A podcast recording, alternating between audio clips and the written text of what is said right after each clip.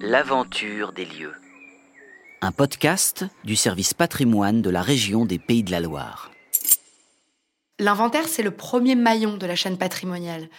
Il peut parfois enclencher des protections ou des restaurations. Et surtout, à travers les valorisations, il permet au public de s'emparer de son patrimoine.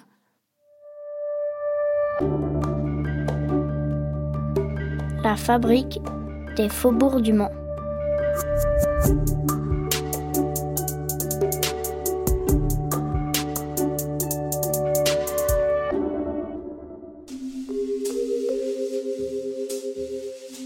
Pour ce dernier épisode de la série, consacré à l'étude d'inventaire menée sur les faubourgs du Mans, on va s'intéresser aux lieux de culte du XXe siècle.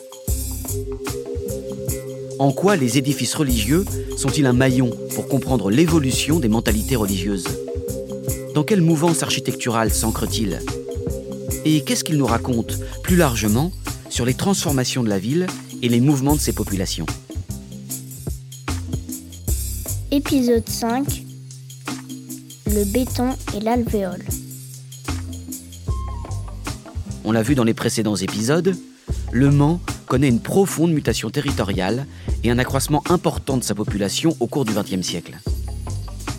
Entre 1955 et 1975, c'est même l'explosion urbaine. Cette métamorphose s'accompagne de la création de nouvelles paroisses et de la construction d'édifices de culte, comme va nous l'expliquer Marie Ferret, chercheuse de l'inventaire au service patrimoine de la région des Pays de la Loire.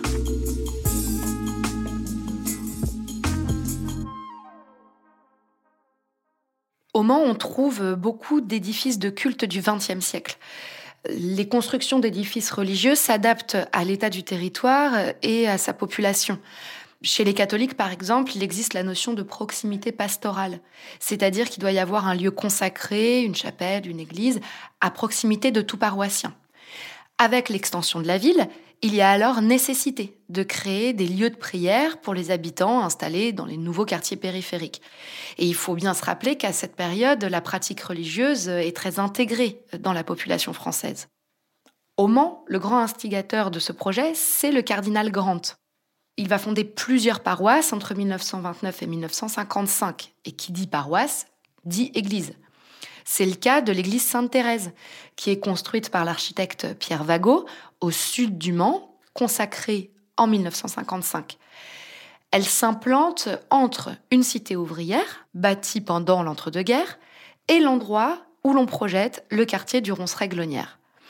Donc finalement, si on observe les églises du Mans et la chronologie de leur construction, on a en fait la chronologie de l'urbanisation de la ville. Dans les années 1960, pas moins de quatre églises sont construites au Mans. Cette période est également marquée par une forte mutation sociologique. Des populations de différentes origines arrivent avec d'autres confessions que le christianisme. Si on déroule le fil, c'est la même chose pour les autres monothéismes. Euh, la construction d'une synagogue, qui est lancée en 1962, euh, est devenue euh, nécessaire pour la communauté juive d'Afrique du Nord, qui s'installe au Mans suite à la guerre d'Algérie. L'histoire de la mosquée du Ronceret, elle est tout aussi intéressante. Dans les années 70, la communauté musulmane installée dans le quartier du Ronceret est de plus en plus importante et exprime la nécessité d'avoir un lieu pour se rassembler. Du coup, en 73, l'association diocésaine du Mans met à disposition une salle à l'église Sainte-Thérèse pour que les fidèles musulmans puissent se réunir. Puis, en 75, l'association musulmane Foi et Pratique achète une parcelle au nord du quartier du Ronceret pour y établir la mosquée. Et c'est la communauté musulmane elle-même qui construit sa mosquée. Donc finalement, la mosquée reprend les principes de l'autoconstruction. Les édifices de culte, que ce soit les églises, les synagogues ou les mosquées, témoignent des transformations urbaines et des mouvements migratoires des populations, aussi bien à l'échelle locale, nationale qu'internationale. L'architecture cultuelle permet également de saisir l'évolution de la liturgie catholique, surtout en ce qui concerne les églises. Car pour le culte catholique, il se passe beaucoup de choses au siècle dernier, notamment avec le Concile Vatican II, qui va apporter de nouvelles réflexions théologiques. Le Concile Vatican II, c'est une réunion des évêques catholiques qui a lieu entre 1962 et 1965. Il se déroule à un moment où la société change énormément et l'Église se rend compte qu'il va falloir adapter le culte aux besoins du temps présent. Alors par exemple, la messe ne doit plus être dite en latin, mais euh, dans les langues vernaculaires, le prêtre ne doit plus être dos aux fidèles, mais face à eux lors de la messe. Et donc, après le Concile Vatican II, on modifie notamment la place de l'autel dans l'église pour que le prêtre soit bien face aux fidèles et puisse interagir avec eux. Dans les églises construites dans les années 60, l'architecture se doit d'intégrer les éléments de la réforme Vatican II, notamment cette nouvelle place de l'autel. Et c'est ce qui se passe au Mans, euh, dans les églises de Saint-Liboire, du Christ Sauveur, de Sainte-Thérèse. Mais il y a une église mancelle qui s'est construite pendant Vatican II et qui pourtant n'a pas intégré ces nouveautés liturgiques.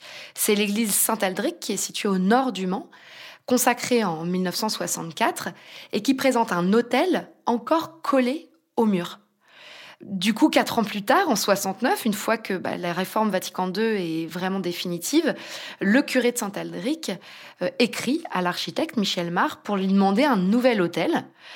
On a donc dans l'église Saint-Aldric un autel contre le mur, et puis une avancée qui est dessinée euh, quelques années plus tard pour compléter le chœur avec ce nouvel autel. Ces éléments architecturaux attestent des évolutions théologiques et montrent qu'on est à un moment charnière du culte catholique.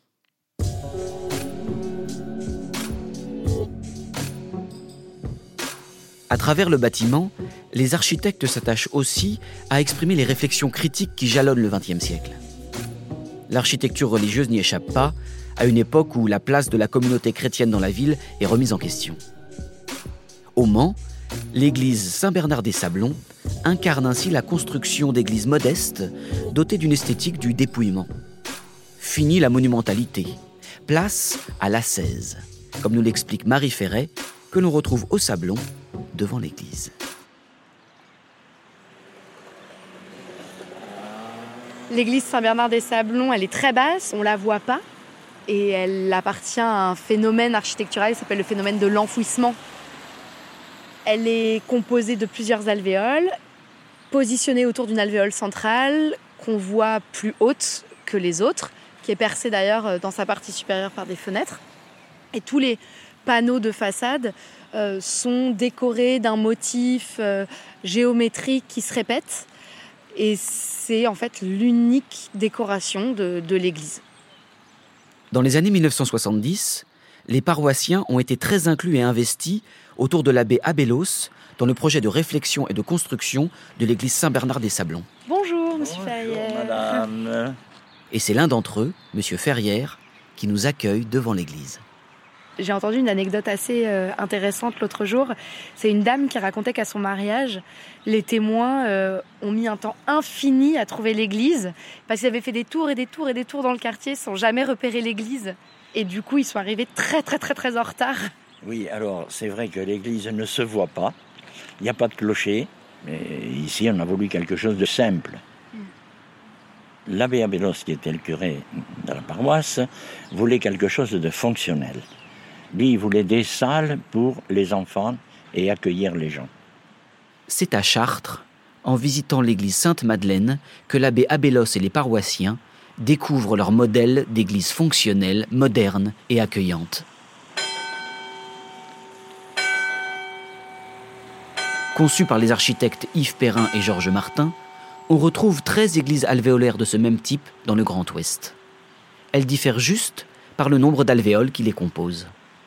Dans leur plaquette de présentation, les architectes évoquent un bâtiment adaptable, livrable en pièces détachées. Une fois les différents panneaux préfabriqués livrés, l'église Saint-Bernard des Sablons a été construite en seulement six mois. Elle fut consacrée en janvier 1977 par l'archevêque allemand de Paderborn et l'évêque du Mans, renforçant ainsi le jumelage des deux diocèses. Voilà l'intérieur de l'église. Et vous remarquez, c'est bien des alvéoles, et il y a euh, neuf alvéoles. Et le cœur, c'est une alvéole complète. Et on peut en fermer deux pour les différentes réunions. Voilà. Ah oui, donc en fait, ces cloisons amovibles, c'est des panneaux de bois. C'est des panneaux. permettent en effet d'isoler les alvéoles les unes par rapport aux autres. Quoi. Voilà. Alors c'était surtout pour le catéchisme, les séparer parce que comme les enfants étaient nombreux, euh, on ne pouvait pas tout faire dans la même salle, c'est pas possible. Et les réunions de parents ou de paroissiens. C'était une ruche ici. Tous les jours, tous les jours, tous les jours. On accueillait tout le monde sans distinction. Et le père Abilos disait toujours, Saint Bernard, c'est l'âme du quartier.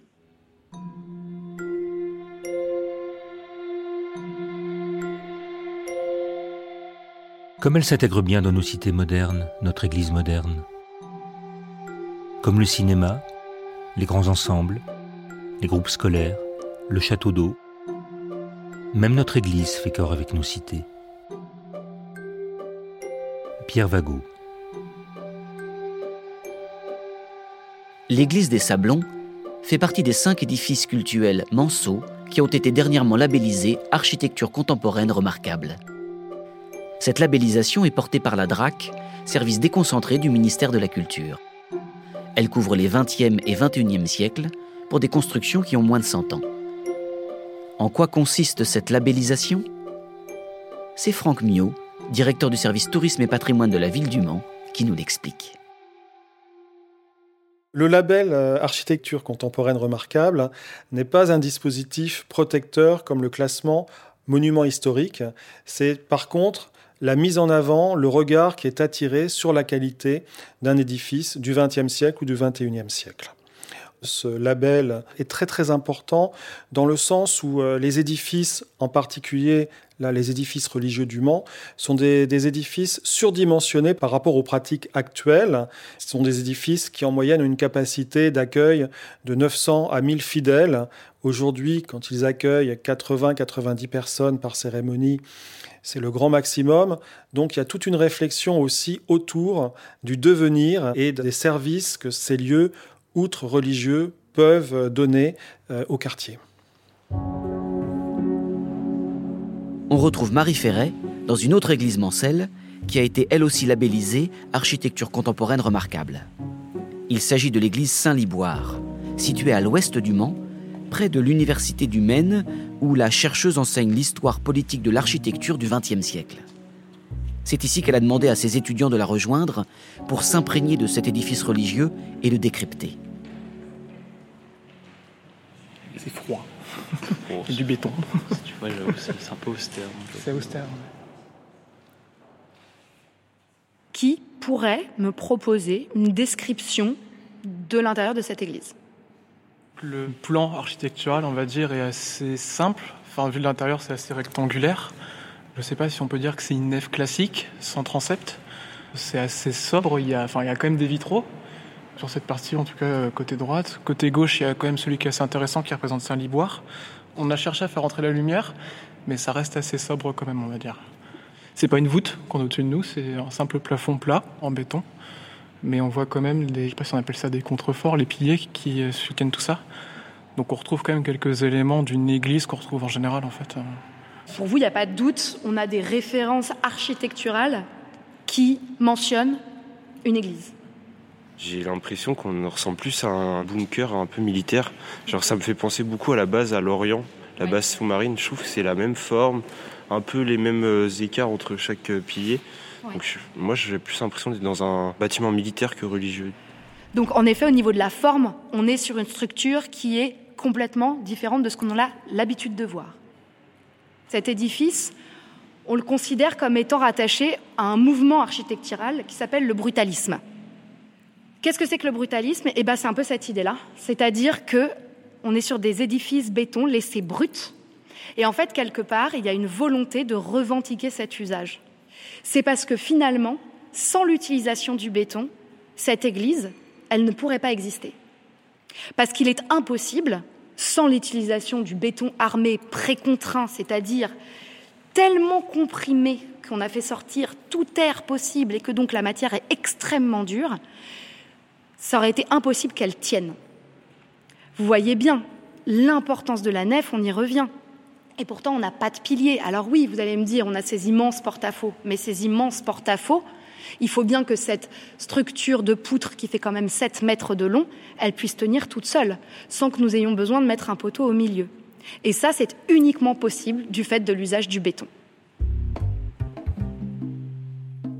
L'église Saint-Liboire fait partie de cette vague d'édifices religieux qui ont été construits au Mans dans la deuxième moitié du XXe siècle. Bien que sa réalisation date des années 60, on ne connaît pas le nom de son architecte.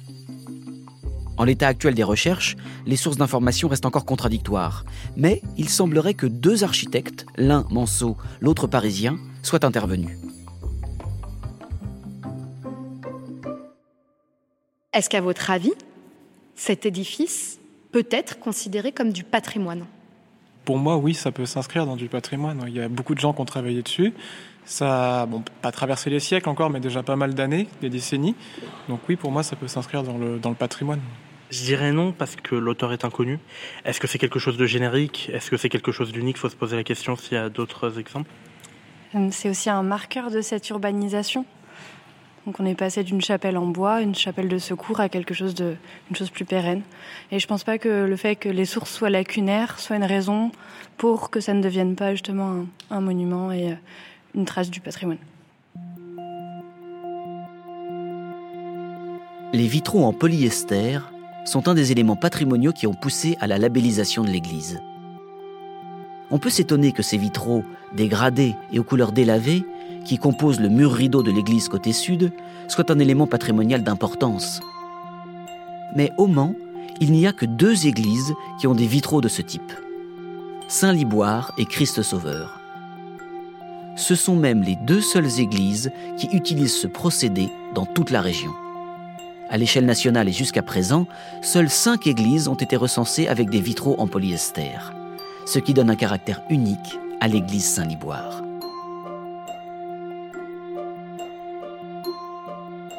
Pour que l'œuvre soit inventoriée, il faut qu'elle soit devenue visible.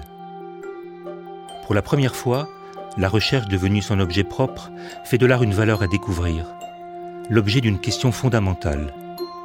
Et c'est pourquoi nous espérons mener à bien ce qui ne put l'être pendant 150 ans. L'inventaire des richesses artistiques de la France est devenu une aventure de l'esprit. André Malraux